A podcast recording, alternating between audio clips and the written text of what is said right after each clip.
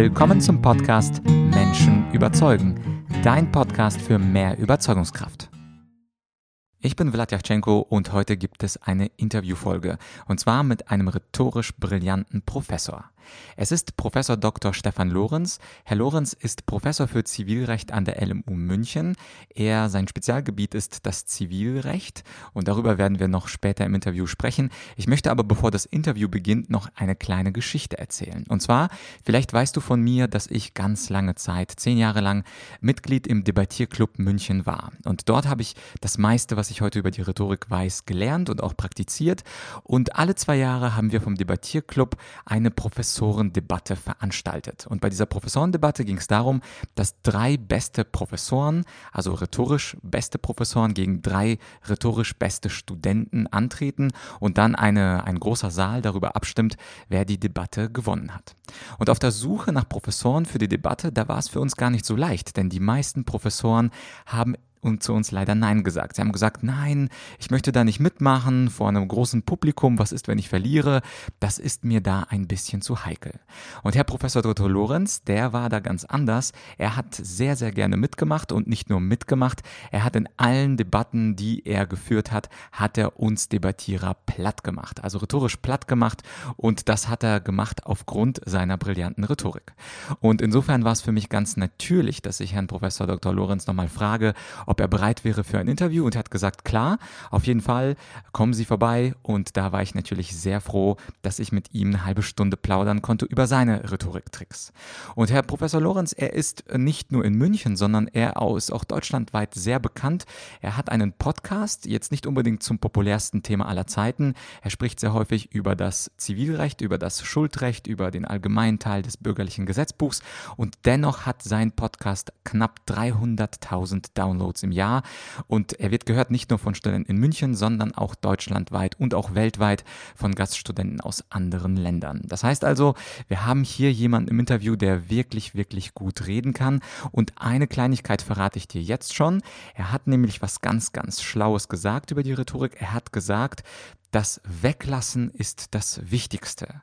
Also Herr Lorenz sagt gleich im Interview, dass das lange Reden absolut jeder kann. Also es ist nicht schwer, einfach nur mal eine Stunde zu reden, zwei Stunden zu reden, drei Stunden zu reden, vor allem einfach nur vom Blatt abzulesen. Aber auch er musste während seiner Praxis als Professor lernen, wirklich sich auf das Wesentliche zu beschränken. Und es geht, so Herr Lorenz, um bei einer, Präsent bei einer überzeugenden Präsentation um die richtige Zuspitzung.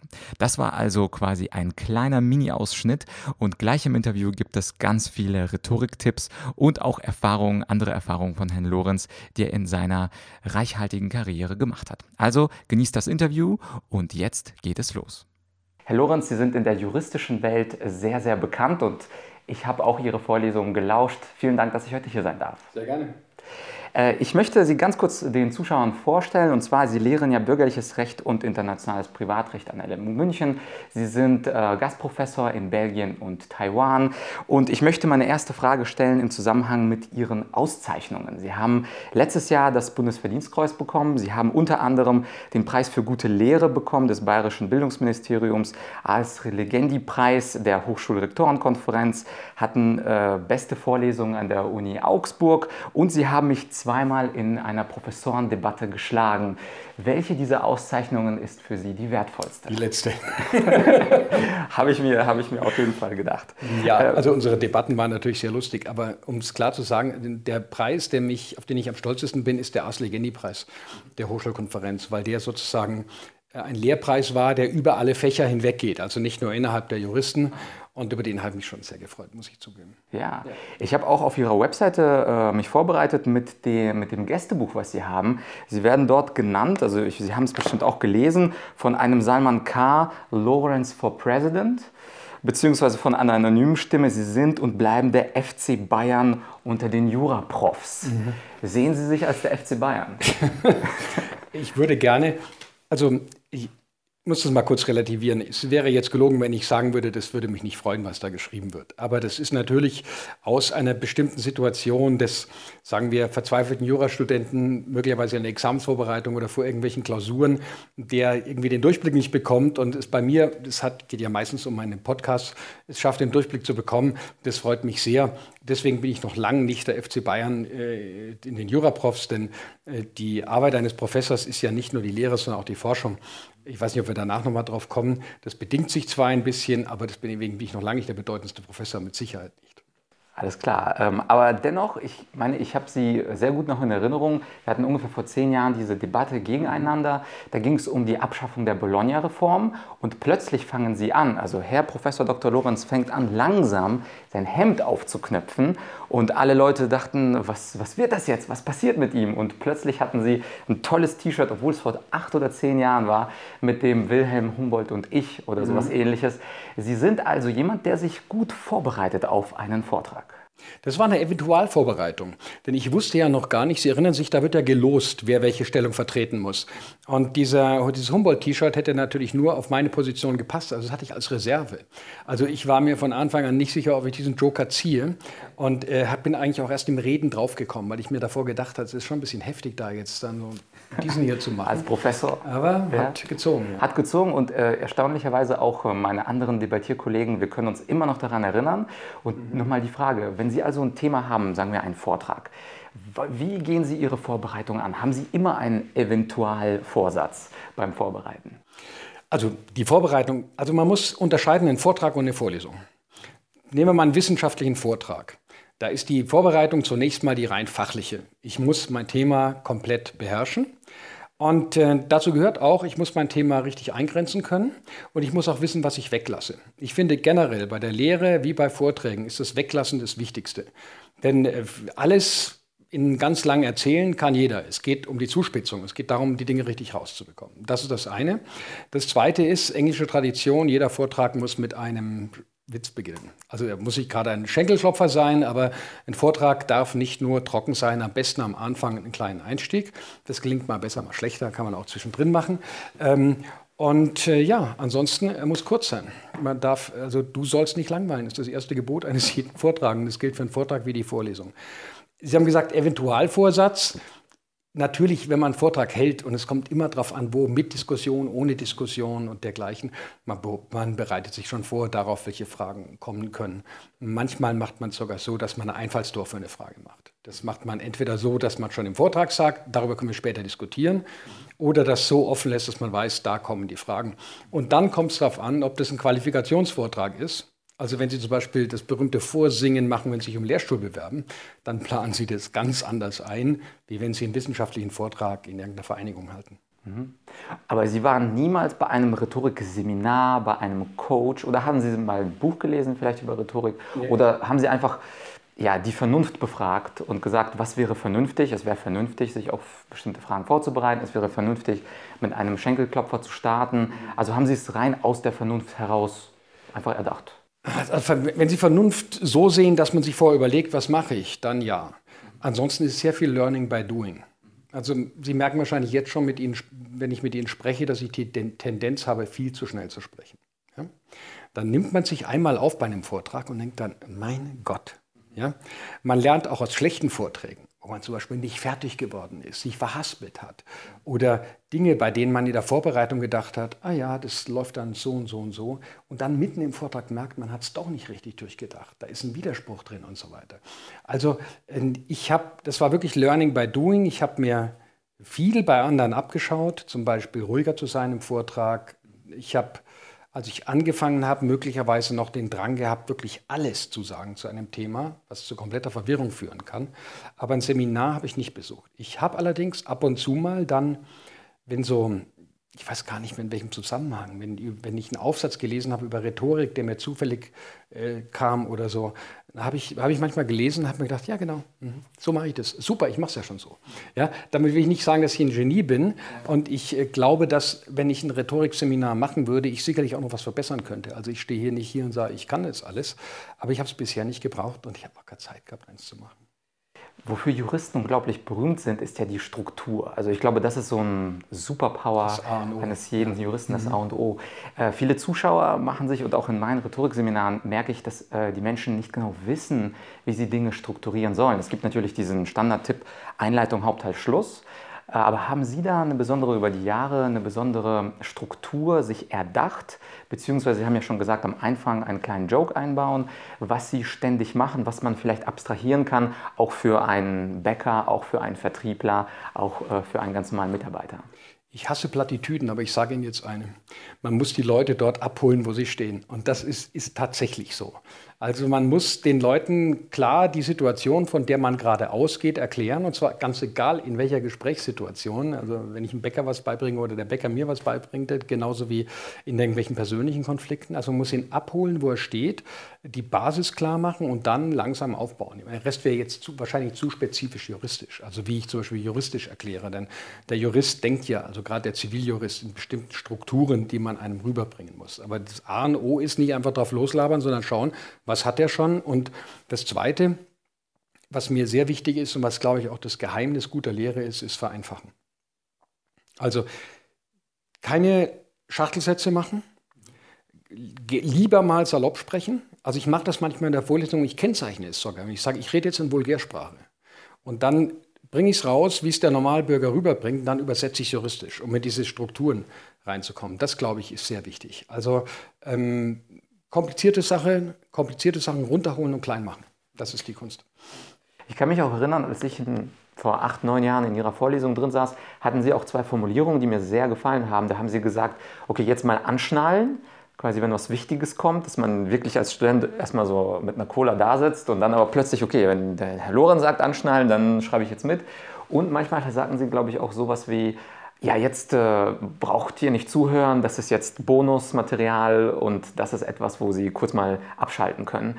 Und das fand ich auch sehr, äh, sehr sympathisch. Äh, ich wusste genau, was ist wichtig, was ist unwichtig. Und ich hatte auch ein inneres Gefühl der Reaktanz. Also wenn der Herr Lorenz sagt, ich soll jetzt nicht zuhören, jetzt höre ich erst recht so. ja, war das von Ihnen gotcha. damals so? Natürlich. Natürlich, so natürlich, klar. klar.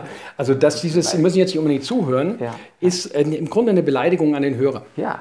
Nämlich nach dem Motto, wenn du jetzt ein Deppert bist, das kannst du jetzt, Aha. bleib mal bei den Paragraphen. Mhm. Und äh, da würde doch jeder Hörer, der einigermaßen intellektuellen ah. Anspruch hat, sagen, also mal, bin ich der Depp, ich will das aber auch ja. wissen. Also der Trick ist bewusst. Das, das hat damals sehr gut funktioniert, mhm. glaube ich. Bei, machen Sie es heute wahrscheinlich auch noch so. Ja, ja, klar. Okay, sehr, sehr gut.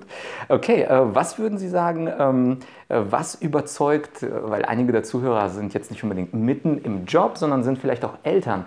Was würden Sie sagen, überzeugt Kinder? Wenn Sie zum Beispiel, Sie haben ja auch ein paar Kinder, was würden Sie sagen, wenn Sie mit jüngeren Mitbürgern sprechen? Da können Sie ja wahrscheinlich nicht mit Paragraphen kommen, mit 242 BGB. Was würden Sie sagen, welche Kriterien gelten da? Also wenn ich mit denen über Jura spreche, Meinen Sie? Ganz, nee, ganz allgemein, wenn Sie zum Beispiel sagen, weniger Fernsehen gucken, weniger Süßigkeiten essen, mehr Hausaufgaben machen, ganz allgemeine Themen. Gibt's da bin ich ein kompletter Versager. ähm, also weniger Süßigkeiten, das Problem hat es bei mir jetzt zufällig nicht gegeben. Weniger Fernsehen, mehr Hausaufgaben machen, in der Schule konzentrieren, um später die Zeit zu Hause zu sparen. Da habe ich alle meine Kniffs angewandt und es hat nicht geklappt, was wahrscheinlich auch, ähm, sagen wir mal, an pubertären Rezeptionsstörungen lag in dieser Situation, wenn ich jetzt über meine Kinder spreche. Ich habe es immer mit Vernunft versucht. Also zum Beispiel, wenn ich gehört habe, der kascht in der Schule rum, und sitzt am Nachmittag irgendwie quälend von drei bis sieben an irgendwelchen lächerlichen Hausarbeiten, dann habe ich natürlich schon versucht, argumentativ zu sagen, ja, pass mal auf, in der Schule musst du ja eh sein, also nutzt die Zeit doch. Ja? Und wenn du deine Hausaufgaben hast, zieh sie durch, dann kannst du danach Fußball spielen. Das hat nicht wirklich funktioniert, aber das ist, glaube ich, alters, altersbedingt. Äh, ich habe auch dazu eine Frage. Also häufig, ich unterscheide zwischen weißer Rhetorik und schwarzer Rhetorik. Also die weiße Rhetorik ist die mit Argumentation, mit Einwandbehandlung, mit dem Zuhören, also mit Vernunft. Mhm. Und die schwarze Rhetorik sind manipulative Taktiken, wo man beispielsweise auch das Kind, ja, dem Kind ein bisschen droht, ein bisschen Angst macht, tut mhm. so, als würde man etwas wegnehmen. Haben Sie es mal mit manipulativer Rhetorik probiert oder sagen Sie das? Wenn Belohnungsversprechen manipulativ ist, dann schon. Ja. Dann schon. Okay. Hat aber auch nichts genutzt. die Kinder sind eine harte Nuss. Ja. Die sind echt eine harte Nuss. Ja. Okay, vielleicht können wir jetzt ähm, äh, etwas rübergehen auf die, auf die juristische Arbeit. Und zwar hatten Sie, habe ich gelesen, einen Ruf an die Bucerius Law School für das Amt des Präsidenten. Mhm. Und für die, ähm, die jetzt nicht wissen, äh, die nicht Juristen sind, Bucerius Law School ist so die, das Oxford oder Cambridge zumindest versuchen Sie es zu sein, äh, der deutschen Universitäten. Warum haben Sie es damals abgelehnt, als Präsident der Bucerius Law School zu sein? Ähm, was Sie davor gesagt haben, lasse ich mal unkommentiert. Da ist was Wahres dran und auch was nicht Wahres dran. Warum ich das abgelehnt hat, hatte äh, es ist schwer zu sagen, hatte letztlich auch persönliche Gründe, die ich nicht hier nicht erörtern will, sondern ich wahrscheinlich nicht mal erörtern kann. Äh, denn dieses Ding, dieser Ruf hat mich aus dem Nichts ereilt und war wirklich eine schwersten beruflichen Entscheidungen meines Lebens. Ich habe eine Woche nicht geschlafen und dann habe ich eben abgesagt. Das ist eine Abwägung gewesen, die so variantenreich ist, dass ich sie nicht darlegen kann. Und sie wäre auch langweilig, wenn ich sie darlegen würde. Ähm, was mich, ich komme mal zu dem, was mich interessiert hätte. Interessiert hätte mich ähm, äh, erstens mal einen Laden wirklich leiten zu können. Das Gute an der Bucerius Law School ist ja das, dass es eine Universität ist, die nur diese eine Fakultät hat. Das heißt, die, die Verwaltungsaufgaben, die man sonst als Präsident einer Hochschule hat, wo man so einen ganzen Tanker lenken muss, wären der, da sehr viel geringer, sondern man hätte direkt wirklich einwirken können auf ähm, die Art zu studieren, natürlich auch mit hochqualifizierten Kollegen. Das ist ja das Tolle, das ist ja eine Kaderschmiede. Ne? Das sind nur gute Leute, die können sich ihre Studenten handverlesen aussuchen. Ja? Man möchte fast sagen, kein Wunder, dass sie nur gute Noten produzieren. Ja? Also das hätte mich tatsächlich gereizt. Ich bin dann aus vielen Gründen nicht hin, die zu erläutern jetzt einfach langweilig wäre. Und was viele Jurastudenten vielleicht auch interessiert, es gibt ja heute diese ganzen Top-Kanzleien, die auch während des Referendariats bei mir mhm. aufgeschlagen haben und haben allen so viele Dollarzeichen in den Augen gemacht und sagen, Einstiegsgehalt 100.000 Euro und dann wächst das natürlich mit den Jahren. War das etwas, was Sie mal gereizt hat, mal in eine internationale Großkanzlei zu gehen? Oder haben Sie schon immer gesagt, ich will Forschung machen, ich will Dinge herausfinden, ich will das Gesetz oder Recht, mhm. das Recht mitprägen ähm, und mich interessiert diese 100.000 Also wenn ich das schon immer gesagt hätte, zum Beispiel im ersten Semester, dann könnten Sie mir quasi in der Zeitmaschine setzen, können Sie in die Zeitmaschine setzen und mir eine runterwatschen. Ja? Also sowas geschieht mit der Zeit. Ich habe Jura studiert ähm, und deshalb, weil ich nicht wissen wollte, was ich werden will. Ja? Dafür ist Jura genial. Weil Sie studieren Jura und tausend Bandbreite von Berufen, willst nicht mal Jurist werden. Also es war so ein bisschen Peter Pan, ja. Ich wollte einfach nicht erwachsen werden, deswegen habe ich Jura studiert. Dann hat mich das Jura wahnsinnig fasziniert. Und jetzt mal ganz kurz zu meiner persönlichen Vita. Ähm, dann lernt man aufs erste Examen, denkt, ne, promovieren wäre schön, da bräuchte ich Promotionsnote, dann hat man die, dann kommt man in den Lehrstuhl, ich hier in diesem Haus, dann ist man schon promoviert und bam. Und dann stellt sich die Frage, erst dann, was mache ich jetzt eigentlich? Weil wenn man schon promoviert ist, bleibt man nicht als Assistent, das hat keinen Sinn. Mich persönlich hat es komplett angefixt, die Wissenschaft. Ähm, ich bereue es heute ein bisschen. Ich wäre gerne auch meine Zeit Rechtsanwalt gewesen. Hätte ich wirklich gerne gemacht.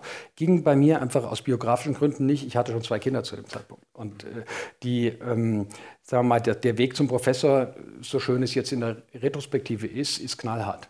Also Sie müssen habilitieren, Sie wissen nicht, wo Sie hinkommen, Sie wissen nicht, ob Sie überhaupt einen Job kriegen. Also gereizt hat mich das schon. Ich glaube auch, dass das ein Reiz, eine sehr reizvolle Tätigkeit ist.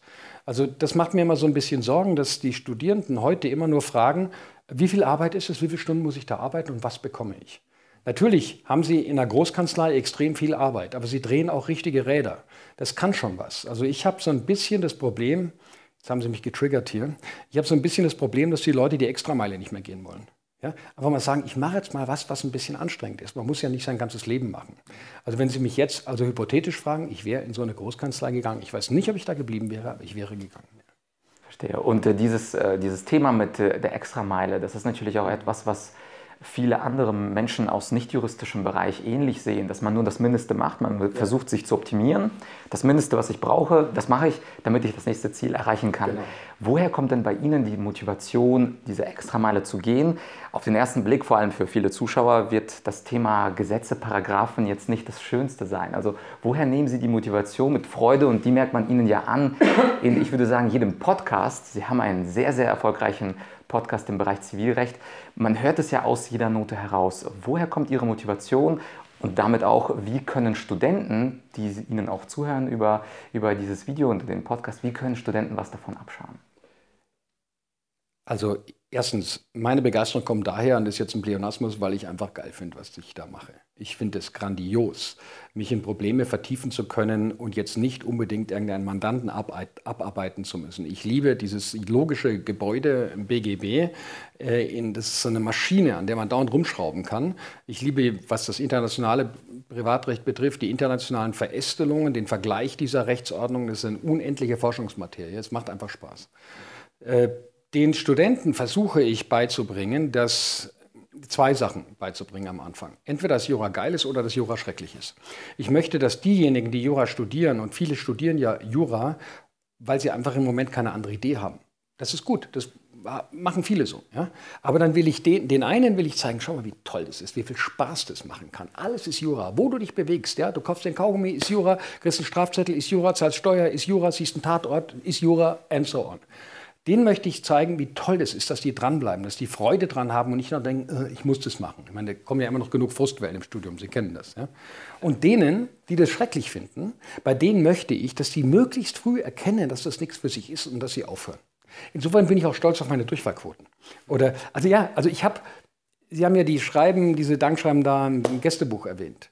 Ich habe in meiner Mailbox Schreiben von Leuten, die mir irgendwie vier, fünf Jahre später schreiben, ich bin damals bei Ihnen in der Sprech Sprechstunde gewesen, ich war verzweifelt, Sie haben mir gesagt, hör auf, danke, heute mache ich das und das und das.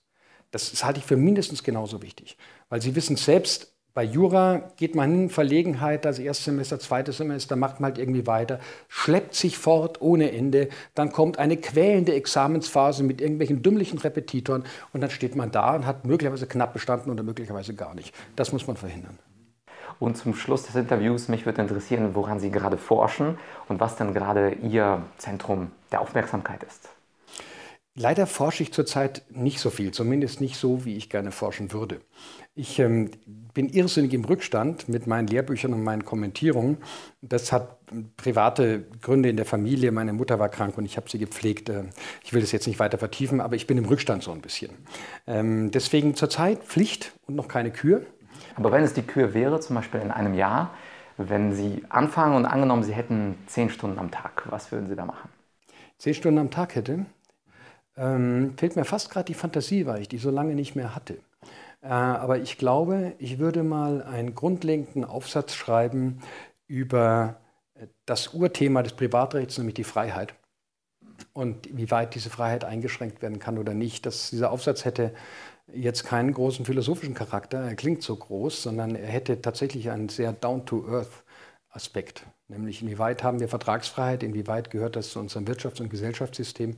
Und da würde ich gerne mal hineingehen in die Frage, drängen wir nicht äh, innerhalb des Geschäftsverkehrs, dringen wir da nicht zu sehr in die Vertragsfreiheit ein. Das wäre mein Thema. Das klingt, da hatten Sie ja einen Ansatz auch schon in irgendeinem Editorial mit dem Verbraucher, Unternehmer und Unternehmerleihen. Ja, genau. Das war ja etwas, äh, was genau. einige Jahre schon genau. her ist. Fand ich sehr interessant mhm. und wiederum super rhetorisch, super Titel. Ja, also Unternehmer, Unternehmerleihen und Verbraucher, das war eine sehr schöne Dreiteilung. Also allein rhetorisch. Gibt es dann am Ende ähm, noch etwas, was Sie den Studenten vielleicht äh, mit teilen möchten, die äh, uns sehen oder uns zuhören, was das, das Fach Jura anbetrifft. Zum Beispiel, wenn jemand gerade Ihnen zugehört hat und sagt, oh, aber ich bin jetzt gerade im dritten Semester und ich bin nicht sicher, ich schleppe mich ein bisschen durch, mhm. habe aber auch schon mal sieben, acht Punkte im Zivilrecht geschrieben äh, was, was, was kann ich denn da machen? Wie, wie weiß ich denn, ob ich jetzt den Weg weitergehen soll? Ähm, klar, wenn man nicht besteht, dann lässt man es vielleicht lieber. Aber wenn man gerade in so einem Mittelmaß, was ja in Jura sehr häufig ist, äh, ich glaube auch Ihre Klausuren haben häufig einen Schnitt von sechs bis sieben Punkten. Ja, also so eine, für, für die, die Jura nicht studieren, sechs bis sieben Punkte ist eine 4 plus, 3 minus, was ganz normal ist. Was, was können die ähm, mitnehmen? Also ganz, ganz zum Schluss. Würden Sie sagen, halte durch oder hör auf dein Herz oder gibt es da irgendetwas, was ein Student mitnehmen kann? Ja, also ich würde ihm sagen, wenn du zweifelst, ob Jura dein Ding ist oder nicht, dann frag tatsächlich dein Herz oder ganz, ganz banal gesagt, hast du Bock drauf? Ja? Macht es dir Spaß? Ja? Wenn die Antwort lautet, ja, es macht mir Spaß und danach irgend so ein Aber kommt, dann würde ich mir das Aber wegschneiden und sagen, okay, es macht mir Spaß, ich mache es weiter. Und dann würde ich mir überlegen, wie ich aus diesem Mittelmaßnote, die übrigens vollkommen normal ist, nach dem zweiten Semester habe ich auch noch gehabt, ja, wie ich das ähm, optimieren kann. Und es gibt sehr viele Angebote, wie man Lernen optimieren kann. Und ähm, Jetzt äh, würde ich sagen, dann soll man zu mir in die Sprechstunde kommen, aber ich weiß nicht, wie viele dann kommen. ja, aber ja, da gibt es viele Möglichkeiten, sich zu informieren und da ist im, Sie sprachen jetzt einen im dritten Semester an, noch überhaupt kein Kind in Brunnen gefallen. Ja? Da kann man immer wieder anfangen zu lernen. Ja? Es gibt nichts Gutes, außer man tut es. Und letzter Tipp dazu, keine Werbung, da gibt es einen Podcast von mir.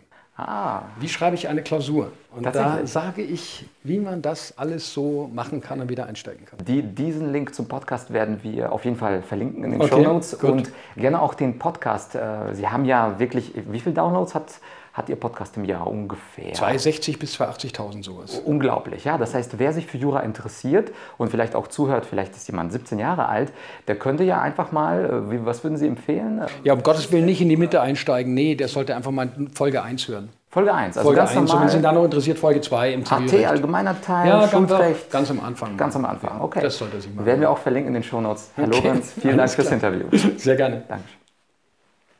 Das war also das Interview mit Herrn Professor Dr. Lorenz. Ich hoffe, es hat dir genauso gut gefallen wie mir.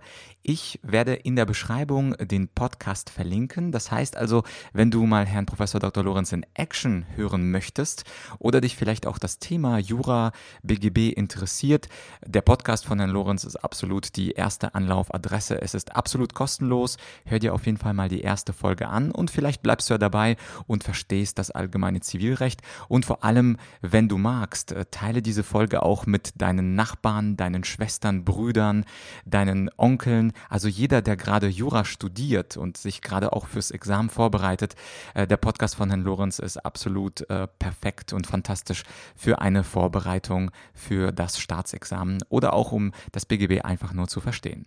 Ja, bleibt mir nur zu sagen, ich hoffe, du abonnierst meinen Podcast und wenn du magst und bestimmte auch Vorschläge hast dazu, we wen ich als Gast einladen sollte in den Podcast, vielleicht kennst du ja auch einen anderen rhetorisch brillanten Menschen, dann schreib mir gerne an podcast.argumentorik.com. Das war's für diese Folge. Wir hören uns in der nächsten. Dein